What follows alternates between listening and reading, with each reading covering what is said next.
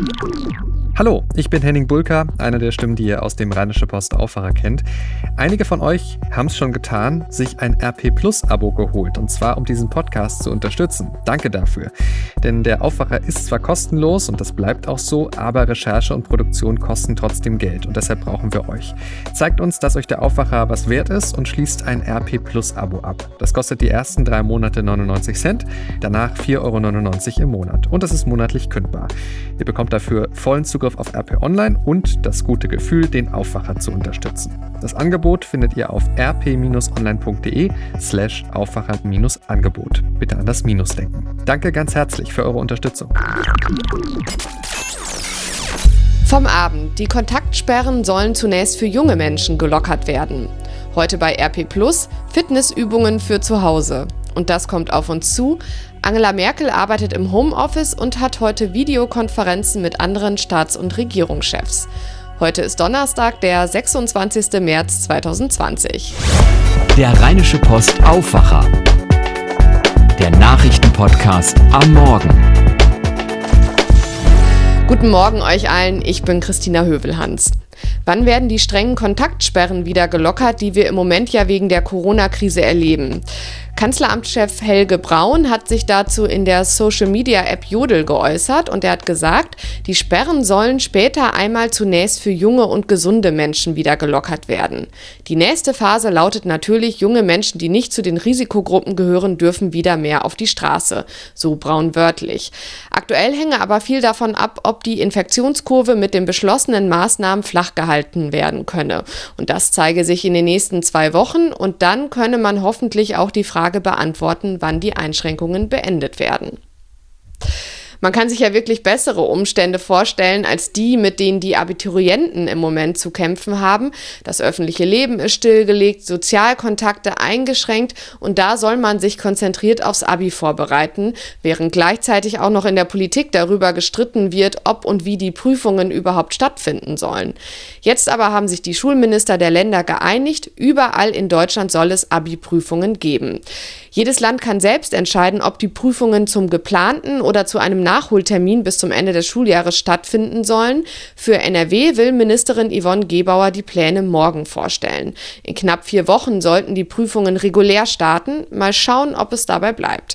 Die Landesschülervertretung NRW jedenfalls ist für eine Verschiebung. Wie bereiten sich die Schüler in diesem Chaos aufs Abi vor? Darüber hat die Deutsche Presseagentur mit Maurice Tillmann aus Werl gesprochen. Er hat Geschichte, Deutsch, Französisch und Biologie im Abi und er sagt, dass die Lehrer den Schülern helfen. Also beispielsweise mein Geschichtslehrer, der gibt sich schon deutlich Mühe, insbesondere dadurch, dass er halt äh, die mündliche Prüfung ähm, mehrmals simuliert hat mit uns, und zwar digital per Skype, was ziemlich gut geklappt hat. Andere Lehrer, die geben sich zwar auch Mühe, aber die sieht dann meistens ähm, nur so aus, dass man etliche E-Mails von denen bekommt und mit Aufgaben zubombardiert wird, die man eigentlich gleichermaßen von irgendeinem Buch oder irgendeiner Internetseite ganz einfach aus dem Internet ziehen könnte. Das Abi 2020 wird so oder so anders als alle anderen Jahrgänge. Die Schülerinnen und Schüler müssten auf vieles verzichten. Die Reise nach Mallorca, Abi-Partys und wohl auch den Abi-Ball. Natürlich wäre es schade, wenn der Abi-Ball ausfallen würde, aber gefeiert hat man ja innerhalb der Stufe auch schon bereits und auch nicht zu wenig. Und neben diesem ganzen offiziellen Kram finde ich es aber vor allem schade, dass man da nicht wirklich auch mal mit den, mit den Lehrern anstoßen kann. Aber selbst wenn, die Stufengasse ist gut gefüllt und es wird bestimmt noch eine andere Möglichkeit geben, das Geld irgendwie doch noch für so eine gemeinschaftliche Feier auszugeben. Maurice Tillmann war das, Abiturient aus Werl. In Großbritannien hat das Parlament ein sehr weitreichendes Notstandsgesetz verabschiedet für die Bewältigung der Corona-Pandemie. Das Gesetz gibt der Regierung und den Behörden unter anderem Vollmachten, um die beschlossenen Ausgangsbeschränkungen und Schließungen von Geschäften notfalls mit Zwangsmaßnahmen durchzusetzen.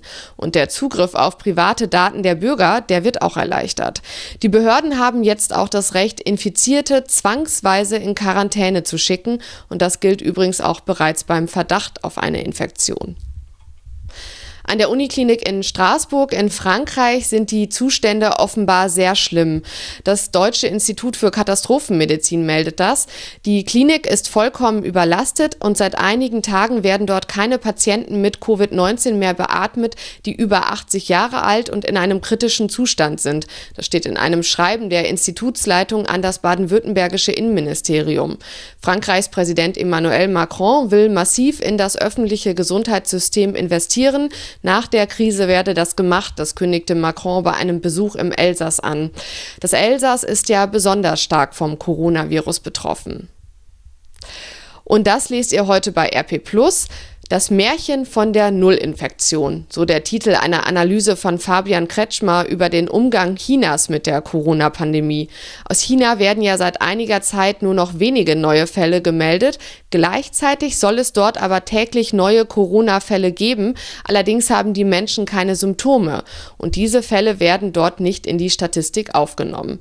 Ob die Ausbreitung des Virus in China tatsächlich eingedämmt ist, scheint derzeit unklar. Gleichzeitig inszeniert sich das Land international als helfende Hand. So werden Expertise und medizinisches Material wie Gesichtsmasken mit Italien, Spanien, Tschechien und Serbien geteilt. Die ganze Analyse zu China und der Corona-Pandemie lest ihr bei uns den ganzen Tag zu Hause rumhängen müssen, okay, zwischendurch mal ein Spaziergang, aber das kann es ja auch irgendwie nicht gewesen sein, was Bewegung angeht im Moment. Mir hilft mein Workout-Kurs, der findet derzeit immer im Videochat statt. Auch Yannick Schmitz macht es so jetzt mit seinen Kunden. Er ist Fitnesstrainer in Krefeld und mit seiner Hilfe haben wir bei RP Plus Tipps zusammengestellt, wie ihr euch zu Hause fit halten könnt. Yannick Schmitz sagt, jede Art von Bewegung ist wichtig. Wer im Homeoffice oder auf der Couch sitzt, sollte zwischendurch einfach mal den Kopf oder die Schultern rollen. Außerdem zum Beispiel beim Telefonieren einfach mal durch die Wohnung laufen. Wer mehr für sich tun will, findet Fitnessübungen bei uns, für die man nur eine Turnmatte oder einen anderen sicheren Untergrund braucht. Und das wird jetzt wichtig. Viele von uns sind ja gerade im Homeoffice, Angela Merkel auch. Die Kanzlerin hat sich ja freiwillig für 14 Tage in Quarantäne begeben, weil ihr Arzt positiv auf Covid-19 getestet wurde. Die bisherigen Tests bei ihr waren aber negativ. Heute hat Merkel zwei wichtige Videoschalten in ihrem Homeoffice. Die Staats- und Regierungschefs der EU-Länder wollen sich nämlich treffen, also virtuell. Merkel will mit ihren Kolleginnen und Kollegen über den Kampf gegen die Ausbreitung des Coronavirus beraten. Der eigentliche EU-Gipfel, der für heute und morgen in Brüssel geplant war, wird auf unbestimmte Zeit verschoben.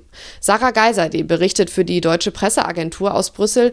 Sarah, ein Spitzentreffen in Corona-Zeiten, das ist schon was anderes, oder? Ja, sonst ist hier in Brüssel immer richtig Trubel an den Gipfeltagen. Kreisende Hubschrauber über der Stadt, Polizei und Militär in den Straßen des europäischen Viertels hier. Fernsehteams bauen sich auf. Alle erwarten die Ankunft von Kanzlerin Merkel und ihren EU-Kollegen. Äh, die geben beim Reingehen in der Regel noch kurze Statements. Da kann man dann schon oft erkennen, in welche Richtung es gehen könnte bei den verschiedenen Themen, wo sich Konflikte zuspitzen könnten und so weiter. Aber diesmal ist es ganz anders. Draußen auf den Straßen ist es total ruhig. Ich sitze, wie wohl die meisten, zu Hause am Schreibtisch. Das meiste läuft jetzt einfach virtuell oder per Telefon ab. Das Coronavirus hat also auch die politischen Abläufe in der EU im Griff. Gleichzeitig ist es Hauptthema bei den Beratungen heute. Worüber werden die Staats- und Regierungschefs denn konkret sprechen? Also in den vergangenen Tagen, da hat es heftige Kritik daran gegeben, dass die 27 EU-Staaten einseitig strenge Grenzkontrollen eingeführt haben. Das hat dem Warenfluss innerhalb der EU sehr geschadet, weil LKWs in kilometerlangen Staus an den Grenzen feststeckten.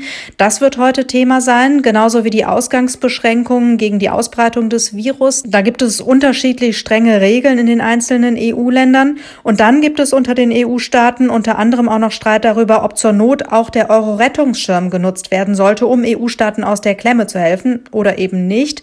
Über all diese Punkte und noch mehr werden Merkel und ihre Kollegen heute sprechen. Danke, Sarah Geiser, die nach Brüssel. Und heute schalten sich auch andere Staats- und Regierungschefs per Videochat zusammen, und zwar die der 20 wirtschaftsstärksten Länder der Welt, die G20. Das hat Regierungssprecher Steffen Seibert gestern angekündigt. Und bei den G20 geht es natürlich auch um das Coronavirus und um die wirtschaftlichen Folgen der Ausbreitung. Die Corona-Krise hat auch Auswirkungen auf den Verkehr, die Landwirtschaft und die Supermärkte in Deutschland. Über die aktuelle Lage wollen Bundesverkehrsminister Andreas Scheuer und Ernährungsministerin Julia Klöckner heute Mittag informieren. Dabei soll es um die Situation im Personen- und Güterverkehr gehen und um die Lieferketten. Da wirken sich die Reisebeschränkungen an den deutschen Grenzen aus. Und auch der Sport muss im Moment umdenken und umplanen. Die Olympischen Spiele in Tokio, die wurden ja lange nicht angetastet. Daran gab es auch viel Kritik. Jetzt sollen sie verlegt werden auf das kommende Jahr. Heute nimmt in Tokio die zuständige Taskforce ihre Arbeit auf. Sie heißt Here We Go. Die Arbeitsgruppe soll einen konkreten Termin für die Sommerspiele finden. Mehr über die Corona-Krise hört ihr in unserem täglichen Corona-Update heute Abend. In unserem Podcast Coronavirus in NRW wird es heute unter anderem um die Forderungen aus der Politik gehen nach mehr Frauenhäusern und anderen Rückzugsorten. Für Frauen und Kinder, die zu Hause von Gewalt bedroht sind, jetzt in der Zeit der Kontaktsperre im öffentlichen Raum. Und noch zum Wetter in NRW. Heute ist es oft sonnig, nachmittags teilweise locker bewölkt bei 9 bis 13 Grad. Das sagt der Deutsche Wetterdienst vorher. Morgen dann wärmer, 13 bis 18 Grad und dabei zunächst sonnig. Im Laufe des Tages kommen dann einige Quellwolken dazu. Das war der Rheinische Postaufwacher vom 26. März 2020 mit Christina Hövelhans. Passt auf euch auf und bis demnächst. Mehr bei uns im Netz www.rp-online.de